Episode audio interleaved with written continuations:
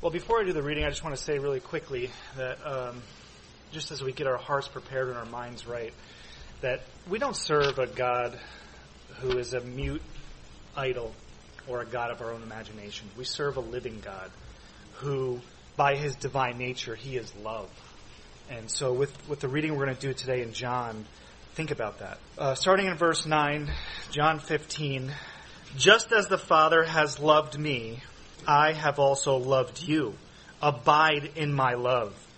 If you keep my commandments, you will, you will abide in my love, just as I have kept my Father's commandments and abide in his love. These things I have spoken to you, that my joy may be in you, and that your joy may be full. This is my commandment, that you love one another, just as I have loved you. Greater love has no other than this, has no one than this, that one lay down his life for his friends. You are my friends if you do what I command you. No longer do I call you slaves, for the slave does not know what his master is doing, but I have called you friends. For all, all things that I have heard from my Father I have made known to you. You did not choose me, but I chose you, and appointed you that you would go and bear fruit, and that your fruit would remain, so that whatever you ask of the Father in my name, he may give to you. This I command you, that you love one another. Well, this morning we'll do something a, a little bit different. That is, our John will be taking a, a, break this morning through the expositional study of the book of Ephesians. And I will be bringing you a topical message uh, entitled No Greater Love. Tomorrow is both the observed and the traditional day for Memorial Day. This only happens every few years now because in 1971, Congress changed the traditional observed day of May 30th to the last Monday in May. And for some, Memorial Day has simply become the holiday marking the beginning of the summer season of barbecues and vacations. And then Congress purposely moved Memorial Day to a Monday so it would make for a long holiday weekend. And sadly, it seems as if most people have forgotten the original reason Memorial Day became a, a national holiday. And our national observance of Memorial Day dates back to 1868 when General John Logan, who was commander in chief of the Grand Army of the Republic, proclaimed May 30th as a special day in which to honor Union soldiers who had died in the defense of their country. And on that day, their, their graves were decorated with flowers, and hence the observance was also called Decoration Day. And the selection of May 30th is attributed to a Virginian of French descent named Cassandra Moncure, who may have selected this date because it was the day of ashes in France, and that was the day that Napoleon's remains were returned to France from St. Helena. And there is some debate in our history as to the location and date of the first observance of a Memorial Day in the United States, and the federal government eventually got involved and in 19 or excuse me in 1966 decided that the birthplace of Memorial Day was Waterloo, New York since on May 5th 1865 the people there had honored the soldiers who had died in the recent war. And I mentioned the, the history of Memorial Day because the history and meaning of our traditions and our holidays certainly tend to change over time. If we're not careful, the purpose and the meaning for them can eventually be lost altogether. And the observance of Memorial Day uh, was originally started in this country in remembrance of those who had died in the war between the states. And since that time, those who have sacrificed their lives in the service of our nation in any war have been added. And additionally, since 9/11, first responders such as police and fire have, who have died in the line of duty have also been recognized and honored as part of the Memorial Day observance.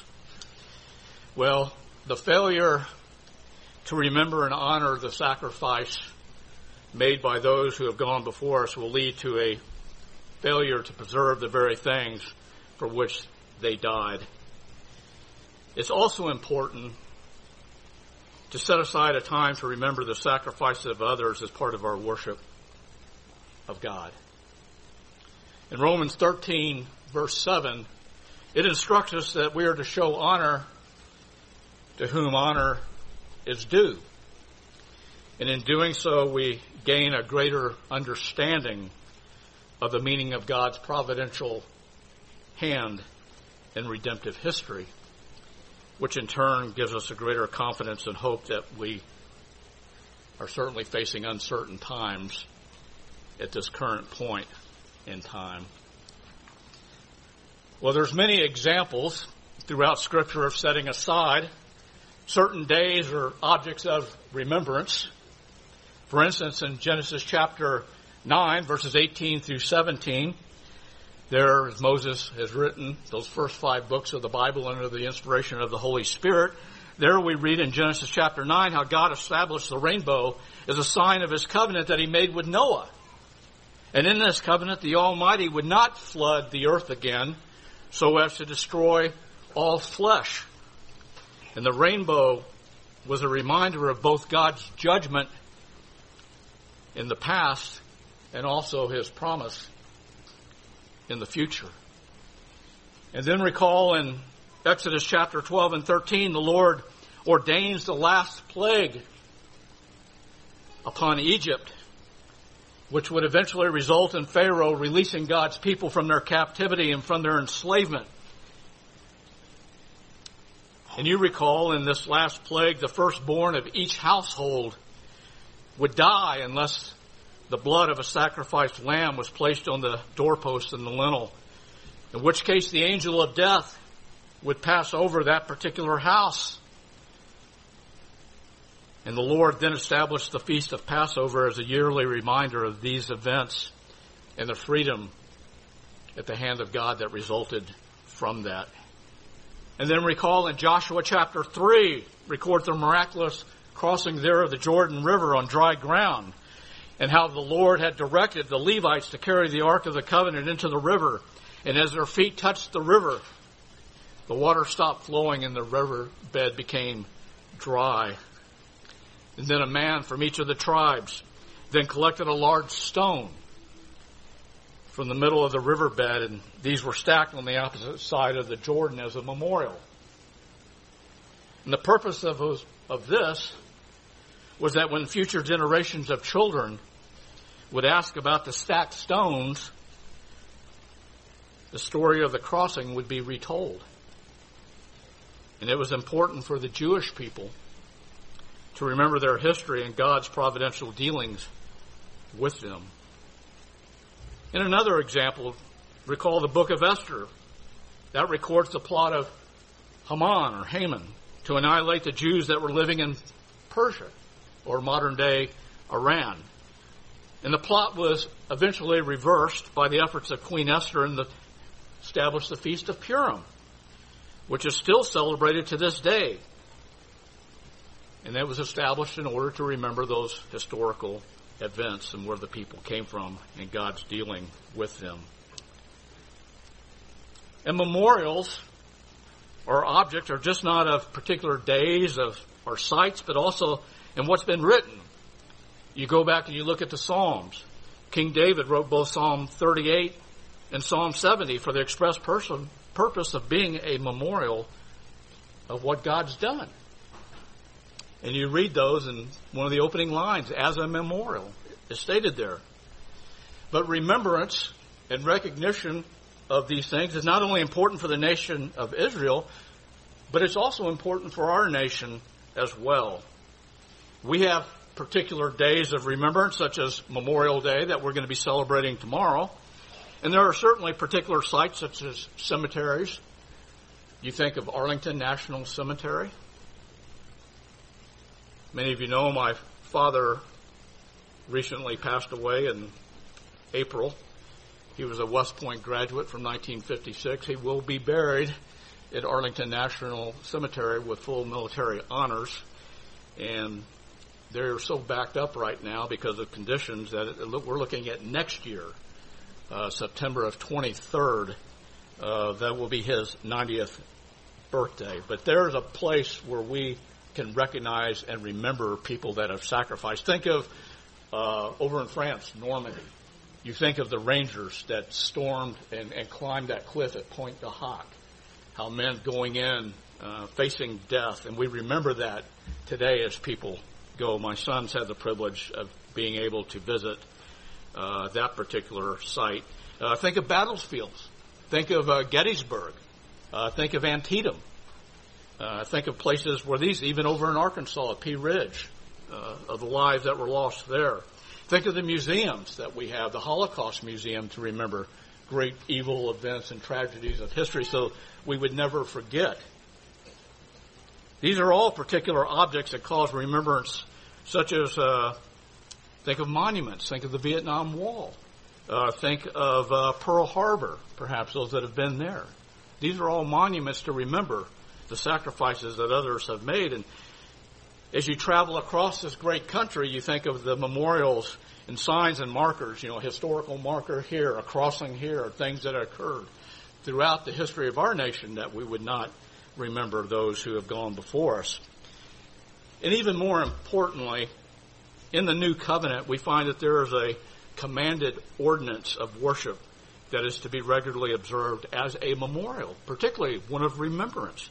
In 1 Corinthians chapter 11, the apostle Paul, again writing under the inspiration of the Holy Spirit as he's writing to the church there in Corinth, he explains the purpose and the reason behind the Lord's Supper, and he explains its history and the meaning, and he cites Jesus' own words you remember in the upper room where he instituted this observance, this memorial. And Jesus said that both the bread, which represented his body, a symbol, if you will, and the cup, another symbol, which represented his shed blood, and to be partaken, particularly, he says, in remembrance of me. And this is one of the reasons why we absorb, or excuse me, observe the Lord's table on a weekly basis. It's a memorial, a remembrance that we not forget that it was our Lord who establishing this new covenant, that he has removed this heart of stone and put in this heart of flesh and written his laws upon our hearts and is causing us to walk in his way in obedience to him. So we do that on a weekly basis with all the things of this life and the hardships, as Brandon talked about, and others that come and assault us on a regular basis, that we would not lose our sight of Christ. We would not lose our hope, that we would find encouragement in Christ who has sacrificed for us. And this memorial is to be observed by members of his body, the church, as a proclamation of his death until he returns in a visible bodily form. And this is why we do this, as a remembrance, a memorial, and obedience to the commands of our Lord that instituted this particular ordinance along with believers' baptism to be administered and observed in his church. Well, a general truth regarding those that engaged on the front lines of battle or involved in any really life-threatening situation, regardless of their politics or ideologies, concepts of freedom, or even a threat to home and personal safety. The primary reason you will find talking to people that have been in these situations, the primary reason for self-sacrifice is the preservation and protection of those that are present with you. And Jesus commended this type of sacrifice in John chapter 15, verses 12 through 13. Jesus said, This is my commandment, that you love one another. Just as I have loved you, he says. Remember, we love him because he first loved us. And then he says in verse 13, greater love has no man than this, that one lay down his life for his friends. That particular verse is inscribed there in Langley, Virginia at the CIA headquarters on the wall with all the stars of CIA officers that have died. And believe me, I've been to my share of funerals over the years, police funerals, where that verse is often cited for those that die in the line of duty. Well, the stories and accounts of those who have given their lives in demonstrating this kind of love, they abound. Uh, you just read the account of any Medal of Honor recipient or someone who's won a Medal of Valor. Uh, think of those who have shielded others with their their own bodies to save other people when people that would throw themselves on a live grenade to protect their fellow soldiers or others or those in a mass shooting that would cover up their children or someone else to lay their body on top to give their life to protect another. Think of those who have charged an enemy position facing certain death. These are all heroic acts of valor. And the value of human life is so great that the value of other things can hardly be compared to it, and hence Jesus' statement. You know, the great value of a friend is ultimately demonstrated when that one gives their own life to extend the life of that friend, and such action is only generated out of a great love and self-sacrifice. And I ask you this morning, what should be the response of someone who has laid down their life for another? Or somebody that's maybe laid down their life for you. I've, I've personally experienced people willing to do that. And I, I, I would submit that the appropriate response would be extreme gratitude and thankfulness that someone else would be willing to do that on my behalf. Perhaps somebody doesn't even know me. And that's why Memorial Day has always been such an important holiday among veterans and those that have served on the front lines as compared to the rest of the general population.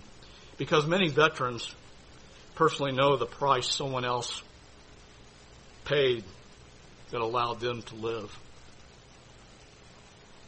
And they desire to remember and honor those who willingly sacrificed on their behalf.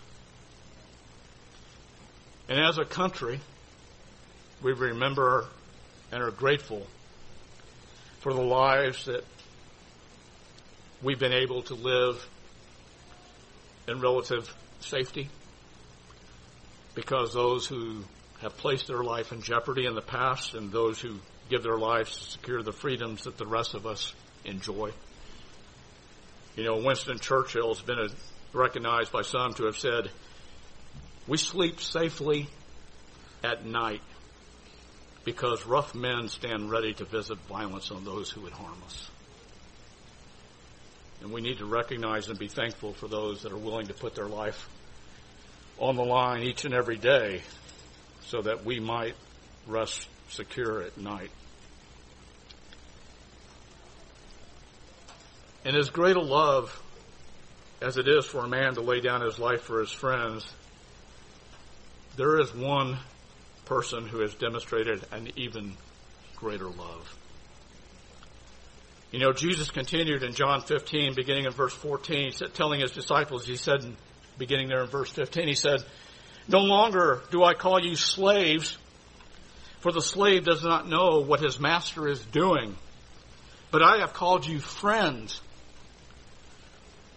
For all things that I have heard from my Father, I have made known to you.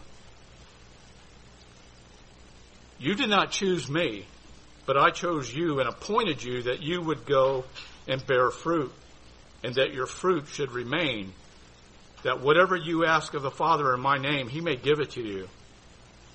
And then verse 17, we see this repeated throughout the commands of our Lord and the law of Christ. This is I command you that you love one another. You think of the old hymn, and it's one thing for me to sing, What a friend I have in Jesus. It's quite another when Jesus says that He is a friend in me. Recall James 2, verse 23, and the scripture was fulfilled which says Abraham believed God and it was imputed unto him for righteousness and he was called the friend of God. It's amazing to think that the Almighty, the sovereign creator of all things, would call his creatures his friend. And we think about this, and perhaps you can begin to understand Jesus dying on behalf of his disciples, since they were his friends. For that would simply parallel what has been seen in the lives of men who have died to protect their family and friends in the past. However, Jesus' love went far beyond that. There is no greater love. Think of Romans chapter 5 verse 7 where Paul writes, For one will hardly die for a righteous man, though perhaps for a good man someone would dare even to die. And this would certainly seem to be a slightly higher level of sacrifice and, and love, and yet something fallen men have demonstrated being capable of doing in rare incidents throughout history. You know, this is a theme for those that have read Dickens' book, A Tale of Two Cities, if you recall that, in which Sidney Carton there eventually takes the place of Charles Darnay at the guillotine in revolutionary France because Sidney values Mr. Darnay as a good man compared to himself. But Jesus' love, the greatest love of all, goes far beyond that fictional account. Can there be a love greater than a man laying down his life for his friends or someone dying in the place of a good man? Yes, there is, according to the Word of God, but no human could do it. So it would take God in human flesh to demonstrate this ultimate kind of sacrificial love.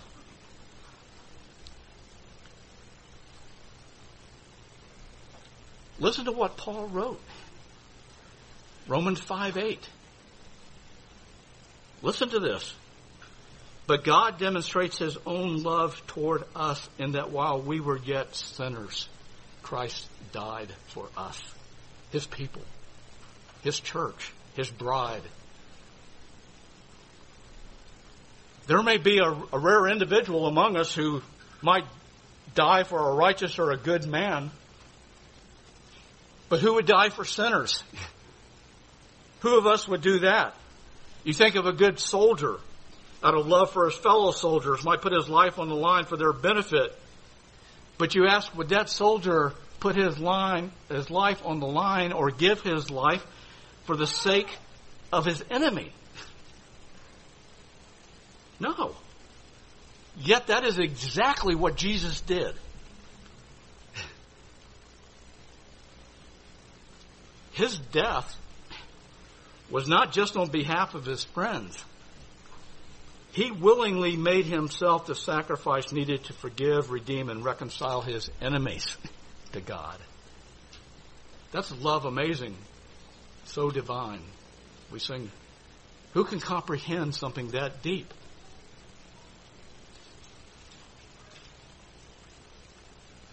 You know, we know that sin is, is missing the mark of, God's perfect will.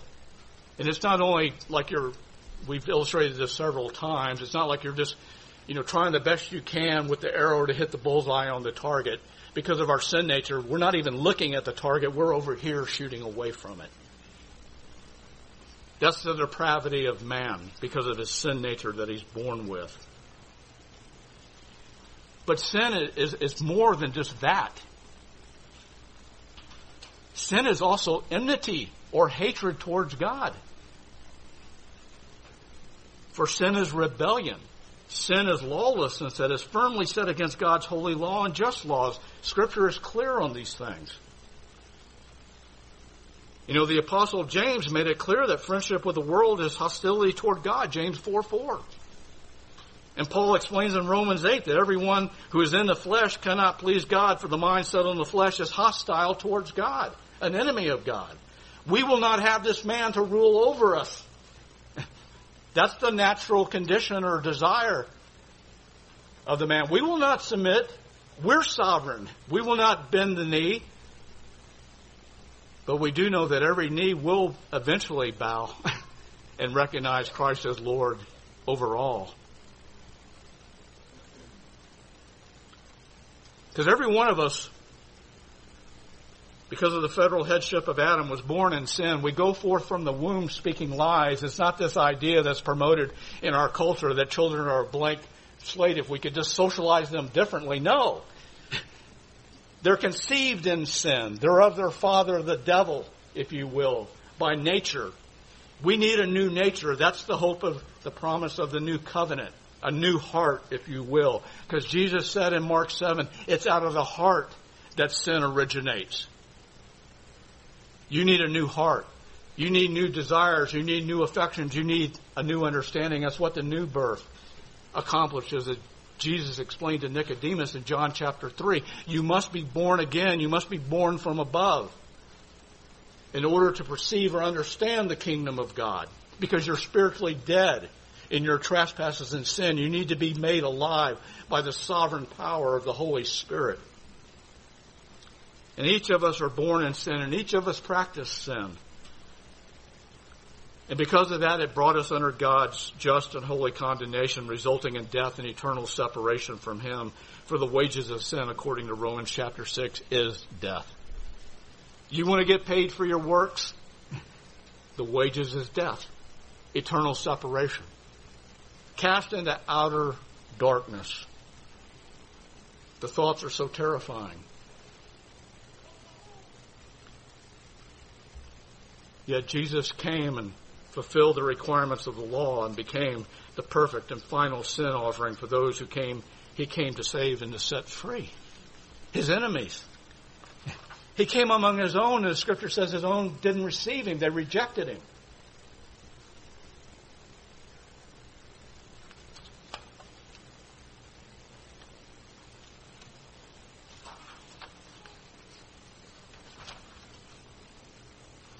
You know, none of us could have any hope of getting an acquittal, a pardon, or even a reduced sentence based upon our own merits or works. For even our righteous deeds are as filthy rags before a holy God. Without faith, it's impossible to please God. God gives us that gift of faith. God grants repentance that we would turn from our sin. Nothing else, nor no one else could ever be our substitute for either they would stand condemned themselves, any other human being cannot take our place, or the object or the thing were not of equivalent worth, as in the case for every animal sacrifice that ever took place. It was only a temporary covering of the sin that was, they were continually offered.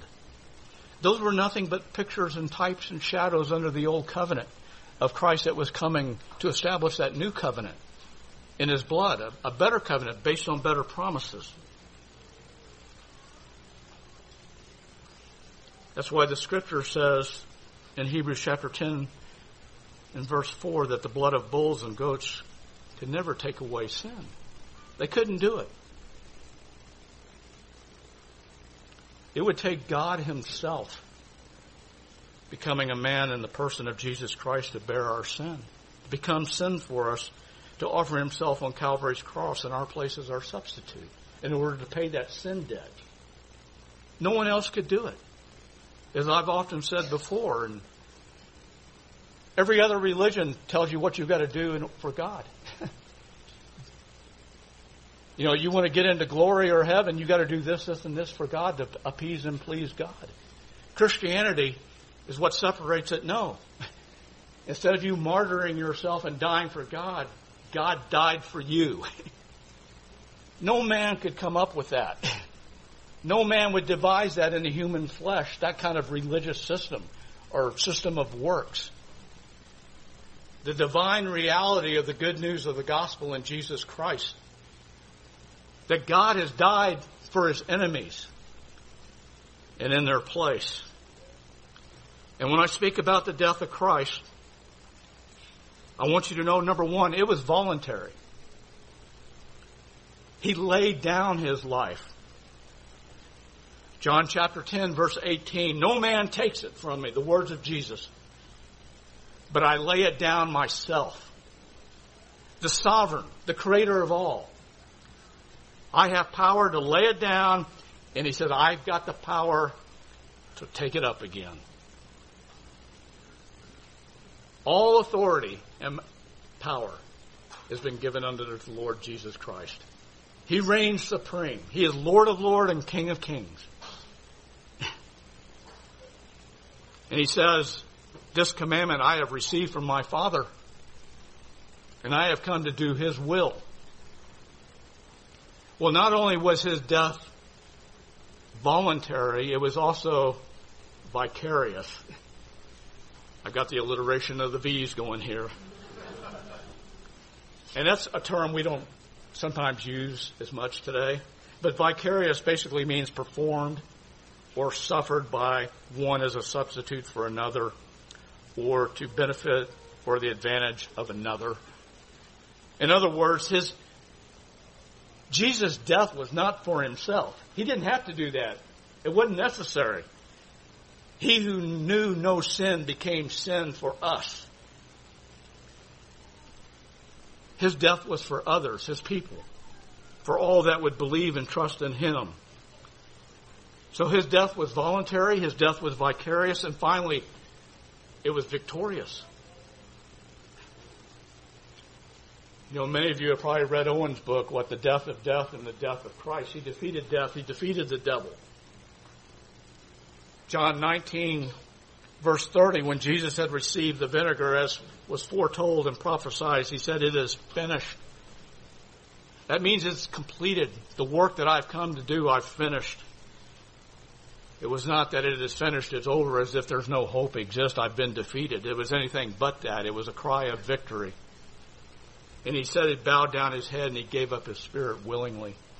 And three days later, we're told he arose from the dead to live forevermore at the right hand of his Father, and we're going to see him someday.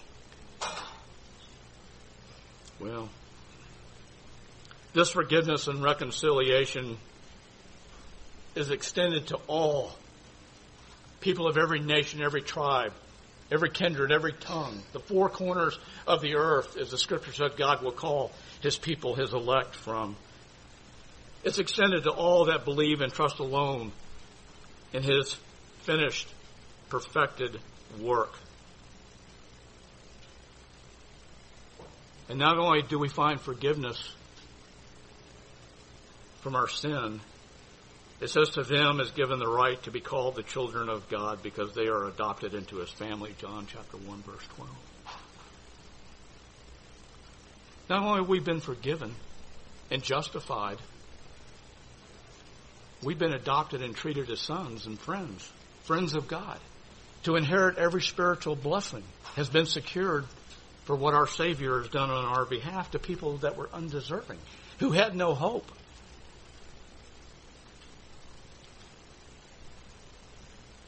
Your manner of life and the way you live of those who genuinely believe in Christ will change as a result of the work and the power of the indwelling Holy Spirit.